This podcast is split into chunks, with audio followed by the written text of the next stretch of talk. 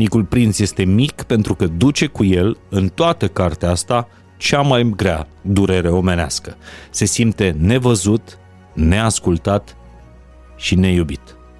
Și într-adevăr, pe Harry nu l-a iubit nimeni, afectiv. Nimeni din familie nu l-a mai strâns în brațe de la 12 ani. Așa mi s-a părut citind cartea că în momentul în care Meghan l-a îmbrățișat pe Harry, dintr-o dată micul prinț s-a dezghețat și și-a dat voie să nu mai aibă 12 ani. Va dărâma cartea asta Casa Regală Britanică. Harry vrea să-l înțelegem de ce bea, de ce fumează marihuana și de ce se droghează. De ce ai scos cartea asta? Ți-ai dorit să-i schimbi pe cei din familia regală sau să te schimbi pe tine? Familia mea mă declarase o nulitate, prințul de rezervă. Am încercat să citesc această carte ca și cum aș asculta un invitat la podcast până la capăt. Mi-am imaginat că e Harry în studio, față în față cu mine, că l-ascult și încerc să nu-l întrerup cu întrebări. Deși aș fi pus niște întrebări la care în această carte nu răspunde. Doamnelor și domnilor, aceasta este cea mai bine vândută carte de non-ficțiune din istorie în prima zi de la lansare. Doar ediția în limba engleză a fost cumpărată în 1.500.000 de exemplare în primele ore. Și totuși, prințul Harry nu e cel mai tare Harry din istoria literaturii. Tot un Harry l-a depășit, Harry Potter, desigur, a avut totuși vânzări ceva mai bune în prima zi. E o carte pe care am pus cu greu mâna în primele zile de la lansare. Am reușit să o citesc în acest weekend și v-am promis un podcast special, fain și simplu, despre ea.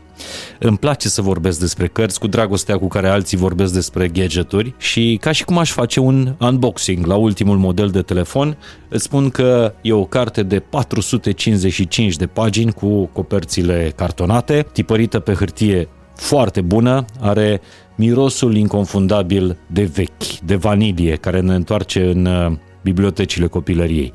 E scrisă bine, alert, cu informațiile de la Harry, dar cu cuvintele celebrului ghostwriter care a scris probabil cea mai bună autobiografie a unui superstar pe care eu am citit-o până acum. Open a lui Andrei Agassi. E același scriitor. Și mai e ceva, coperta cărții e o poveste în sine, chiar dacă nu deschizi cartea. E creată în stil minimalist și de super impact, în afară de autorul ei, mă rog, prințul Harry, și de titlu, rezerva, fotografia portreta lui Harry spune totul. Când o vezi, îți dai seama imediat ce te așteaptă în carte. Poza nu are absolut nimic regal. Harry s-a dezbrăcat la propriu de toate hainele prințului, nu e nici măcar în haine militare și nici într-un costum englezesc. Harry apare pe copertă simplu, nebărbierit, de altfel n-a suportat toată viața să se bărbierească. La nuntă, de exemplu, i-a cerut permisiunea reginei, la bunica sa, să încalce protocolul regal și să apară neras. Poartă pe copertă doar un tricou, nu zâmbește complice, nu se încruntă intelectual, nu contemplează, dar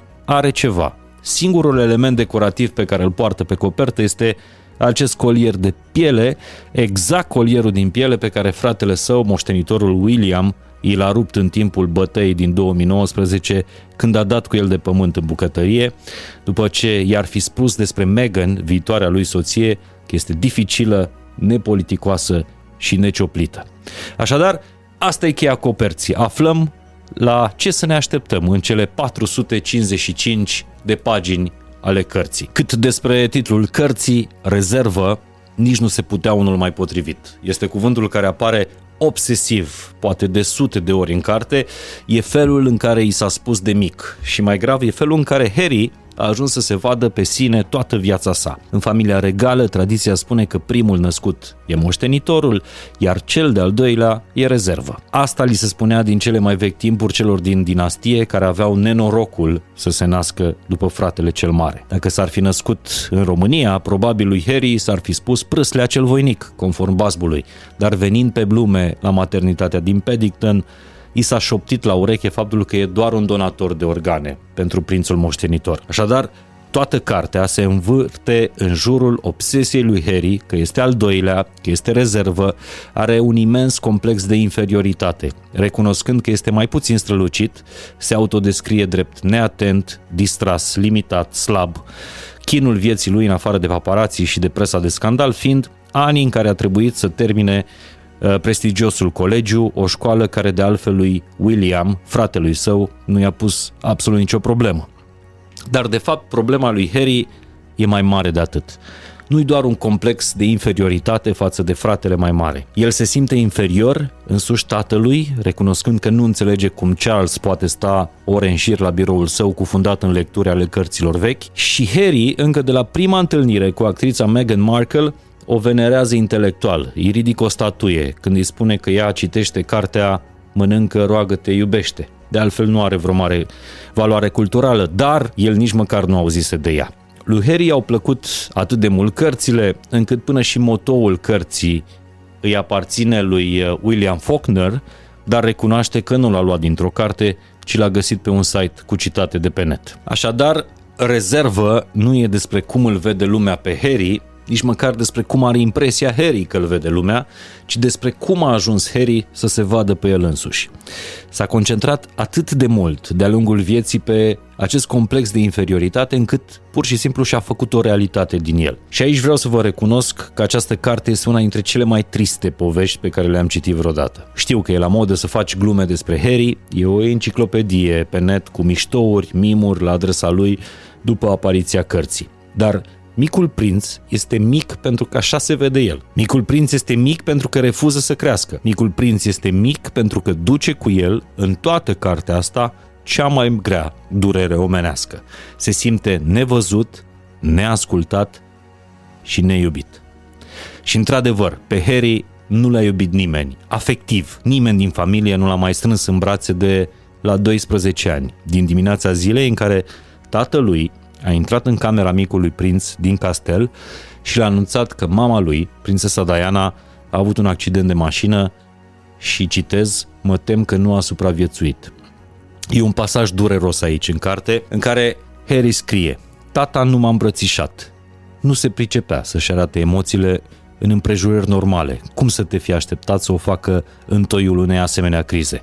Și totuși, tata a mai pus mâna odată pe genunchiul meu și mi-a zis, o să fie bine. Un tată care e incapabil să-și îmbrățișeze copilul la moartea mamei, a cărui maximă dovadă de afecțiune părintească este o să fie bine, poate fi numit oricum, dar nu un părinte bun. Însă nu este despre bun și rău aici. Cu siguranță Charles îl iubea și cred că îl iubește și acum pe Harry, doar că nu a știut să-i arate mai mult de atât. Nu avea de unde să știe. La rândul său, Charles povestește Harry în carte, nu a primit afecțiune atunci când era mic. Actualul rege a fost crunt de singur toată copilăria sa. Îmbrățișările nu existau în familia regală, nici măcar cele părintești. Trimis la școală, Charles a suferit umilințe și bătăi, iar ursulețul de pluș din frageda copilărie, pe care îl ținea în brațe, era singura lui mângâiere. De altfel, e un lucru cunoscut majestatea sa, regele Charles, a purtat cu el acel ursuleț scămoșat cu brațele rupte până de curând. Nu se despărțea de Teddy Bear nici măcar în vizitele oficiale. Avea un valet însărcinat să-i care ursulețul într-o pungă, peste tot. Ursulețul, scrie Harry în carte, exprimă cu elocință, mai bine decât ar fi făcut tata vreodată, singurătatea fundamentală a părintelui meu. De fapt, asta e povestea cărții un nesfârșit șir de povești cu oameni cu sânge albastru, dar analfabeți emoțional, incapabil de afecțiune și de conexiune autentică. Și cred că această carte a lui Harry ar trebui citită și în această cheie. Pe tot parcursul celor 455 de pagini, prințul caută disperat să o îmbrățișeze pe bunica. Vrea să o îmbrățișeze la jubileul de 50 de ani, al reginei în balcon, dar nu îndrăznește. Vrea să o îmbrățișeze când ea încuvințat să facă nunta cu Meghan, dar nu îndrăznește. Voia să o îmbrățișeze și cu patru zile înainte să moară, când vorbeau despre vara trecută, cea mai secetoasă, dar nu avea cum, pentru că vorbeau la telefon. Și din păcate regina a murit fără ca Harry să fi ținut minte că a fost îmbrățișat vreodată de bunică fie ea chiar și majestatea sa, regina Elisabeta a II. Până la urmă, dezbrăcat de hainele regale, asta rămâne. Un nepot care nu și-a îmbrățișat vreodată bunica. E un urlet continuu în această carte. Vreau să mă simt iubit. Și în această neiubire crasă, această carte pare aproape jumătate din ea un fel de scrisoare la beție a unui biet prinț. Recunosc, mi-a fost greu să vâslesc prin apele tulburi și aburi alcoolului. Sunt pasaje întregi în această carte în care Harry își neacă singurătatea în alcool, tristețea în droguri, frustrările în jointuri și parcă eforturile lui de a ne face să-l înțelegem, să empatizăm, sunt capitole întregi de victimizare, în care cu scuza că a rămas singur după moartea mamei, că e rezerva moștenitorului, că e cel mai puțin dotat intelectual, Harry vrea să-l înțelegem de ce bea, de ce fumează marihuana și de ce se droghează. Pe de altă parte, tot la rubrica victimizare, marele dușman al acestei cărți nu e nici pe departe familia regală. Personajul negativ, pentru că orice bestseller trebuie să aibă un personaj negativ, este presa. Presa e vinovată pentru orice, pentru absolut orice. Presa i-a omorât mama, presa e de vină că micul prinț e pe prima pagină, nu faptul că el a îmbrăcat, de exemplu, o uniformă nazistă și și-a pus mustața lui Hitler la un bal mascat cu prietenii. Presa e de vină că l-a prins vârsta de 30 de ani și era ultimul burlac din familie. Presa îi devine că într-un final el și Meghan au fost nevoiți să se mute din Marea Britanie și presa îi devine că între el și fratele William s-au stricat relațiile. Și într-un final, între noi fie vorba, presa e de vină și pentru faptul că această carte a lui Harry a vândut 1,5 milioane de exemplare în 24 de ore, încasând în prima zi mai mult decât avansul de 20 de milioane de dolari pe care editora i l-a dat lui Harry pentru a scrie cartea. Acum să ne înțelegem. Ziarele tabloide din Marea Britanie sunt recunoscute ca fiind cele mai periculoase și violente forme de media din lume fără toleranță, fără scrupule. Însă e un pasaj în cartea asta care descrie foarte bine relația dintre presă și familia regală. E o scriitoare care compară familia regală cu urși panda. Ambele costisitor de conservat și neadaptate la timpurile moderne. Dar nu sunt doare și membrii familiei regale și urși panda atât de drăguți de privit? Toată lumea se uită la ei și oricât de mari ar fi, castelele în care locuiesc, de fapt, sunt niște cuști. Ce s-ar întâmpla dacă presa n-ar mai scrie despre Casa Regală? Dacă nimeni nu ar mai vorbi? Care ar mai fi valoarea unei case regale în acest secol? Spre deosebire de Harry, tatăl lui, Charles, deși foarte conservator, dar și William, inflexibil și serios și el, pare că au înțeles mai bine jocul ăsta și știu care sunt beneficiile case regale din acest joc de hărțuire al presei. Nu le place, dar îl acceptă și sunt conștienți că îi privesc sute de milioane de spectatori în cușca lor de panda. De aici motoul familiei despre care Harry vorbește în carte. Nu te plânge și nu oferi explicații. Asta i-a spus de multe ori tatălui, dar Harry exact asta face în rezervă. Se plânge și dă explicații, dar de foarte multe ori se pierde în cartea asta în prea multe explicații. E un rând în această carte de când era încă puști Harry, în care, observându-i pe oamenii mari case regale îmbrăcați în haine scrobite, coborând la cină, puștiul exclamă ce iad să fie adult. E o frază cheie care îl urmărește pe Harry. Un tip care pur și simplu nu a vrut sau nu a știut să se maturizeze. Recunoaște și el că șocul morții mamei sale l-a făcut să rămână înghețat emoțional la vârsta de 12 ani. Și gândiți-vă că vorbim despre un militar al armatei britanice, un prinț care a fost trimis în două misiuni în plin război. A luptat pe front. Dar în pasajele în care descrie operațiunile militare, pare că descrie jocurile pe calculator, comparând omorârea talibanilor din Afganistan cu un joc pe PlayStation, făcând o comparație bine rău în carte de o infantilitate absolută. Pe lângă asta, Harry e și un explorator, dar după ce atinge într-o expediție extremă Polul Sud, lucrul pe care îl face când ajunge acasă, la castelul bunicii, e să scoată dopul de la eprubeta suvenir primită de acolo și să tragă pe nas, spune el, cel mai curat aer din lume. Chiar dacă a trecut prin războaie, degerături la Polul Sud și Polul Nord, Harry rămâne cu toate astea un copil. Refuză să crească și pare că așa era și tratat. Burlac fiind, Casa Regală, de exemplu, i-a repartizat un apartament la demisol într-o clădire din Kensington, unde unul dintre grăjdarii bunicii sale avea apartamentul de deasupra, mai bine poziționat decât al prințului. Cu toate copilărismele astea, Harry recunoaște că războiul era locul în care se simțea cel mai bine, pentru că doar durerea de acolo putea liniști durerea lipsei mamei, cu care nu s-a împăcat niciodată și peste care nu l-a învățat nimeni să treacă. E trist, foarte trist dacă îl citești. Și dacă îl înțelegi, se roagă să meargă la război doar ca să-l doară mai puțin dorul de mamă. Iar raiul pe pământ pentru prințul Harry este Botswana, în sălbăticie, unde se simte mai în siguranță între lei și elefanți decât pe străzile Londrei vânat de javrele de paparați. E trist, foarte trist dacă l asculți și îl înțelegi pe Harry cu toate cele bune și cu toate cele rele ale sale. Altfel, cred că dacă e să-l descrii pe Harry în două cuvinte, cred că băiat bun ar fi cea mai nimerită descriere. Așa îi spunea tatăl de fiecare dată. Asta era capacitatea lui maximă de iubire paternă. Bravo, băiat bun. Și da, Harry chiar este un băiat bun. Un băiat bun care se chinuie să-l citească pe Shakespeare, preferatul tatălui, dar deschizând Hamlet, acolo descoperă un alt prinț, obsedat și el de pierderea unui părinte, care trebuie să suporte căsătoria celuilalt părinte cu altă persoană. Exact viața lui. Și închide cartea pentru totdeauna. Dar Harry rămâne un băiat bun, bântuit de fantoma mamei. Singura femeie care l-a îmbrățișat cu adevărat, până când a zărit-o la o prietenă pe Instagram într-un video pe femeia cu cel mai frumos chip de pe pământ. Și de aici începe ultima parte a cărții, denumită Capitanul sufletului meu. Partea de final este închinată lui Megan. Voiam să abandonez cartea până la pagina 300 de câteva ori, recunosc, dar mă bucur că n-am făcut-o, cel puțin capitolele în care descrie povestea îndrăgostirii, conversația pe SMS-uri până în noapte, prima lor întâlnire, sărutul din separeul hotelului Soho House, săptămâna lor sălbatică în Botswana. Sunt câteva zeci de pagini care cred că o să le citiți cu fluturi în stomac. Și nu exagerez. Nu știu dacă se va schimba sau nu părerea voastră despre Harry și Meghan, dar cu siguranță o să vedeți că îmbrățișarea este unul dintre medicamentele universale pentru orice traumă. Iar Harry dăduse în sfârșit peste femeia care a știut să-l îmbrățișeze.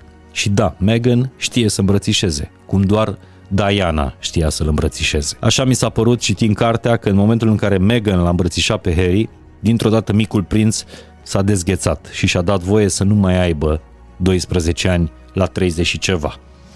Doar că prețul acestei îmbrățișări a fost plătit știți, cu ruperea totală nu doar de casa regală, ci și de familie. Sunt multe detalii pe care nu o să insist. Cu siguranță și infantilitatea și complexul de inferioritate, rolul de victima lui Harry e de vină pentru această rupere. Cu toate astea, cred că Harry a reușit să se țină de o promisiune. Crescut de un tată deja în vârstă, care nu se juca cu el, care își exprima greu sentimentele, Harry și-a promis de mic că nu va fi un tată ca tata. Și cred că s-a ținut de cuvânt. Asta cu siguranță e o victorie. Și chiar dacă și-au jurat pe viața mamei lor că vor rămâne mereu împreună, din păcate Harry și William au ales căi diferite. Diferite, nu greșite. William a ales calea datoriei, iar Harry calea terapiei. Sigur și William are traumele sale, dar l-a ascultat pe tata. Don't complain and don't explain. Nu se plânge și nu dă explicații. Iar Harry a ales o altă cale, cel puțin la fel de grea, să vorbească despre asta. Va dărâma cartea asta Casa Regală Britanică? Cu siguranță nu. Oamenilor o să le facă multă vreme de acum înainte plăcere să se uite la urși panda. Harry și Meghan visau și declarau că o să salveze lumea, să o facă mai bună. Face cartea asta lumea mai bună? Nu cred. Dacă voiau să facă lumea mai bună, cum spun mulți, aveau mare putere, mai mare putere să o schimbe din interiorul casei regale, nu din exterior. Îi va face cartea asta pe frați să-și vorbească din nou, jurând pe viața mamei? Din potrivă. Și atunci dacă l-aș avea în fața mea pe Harry, după ce am ascultat până la capăt povestea, l-aș întreba la final, de ce ai scos cartea asta? Ți-ai dorit să-i schimbi pe cei din familia regală sau să te schimbi pe tine? Pentru că, în definitiv, cum îmi spunea Paul Olteanu, la fain și simplu, nu putem schimba pe nimeni niciodată. Singurii pe care îi putem schimba suntem noi înșine, fiecare pe sine. Iar dacă în viața actuală cartea asta l-a făcut pe Harry să se simtă în sfârșit văzut, ascultat, înseamnă că lumea asta e un pic mai bună.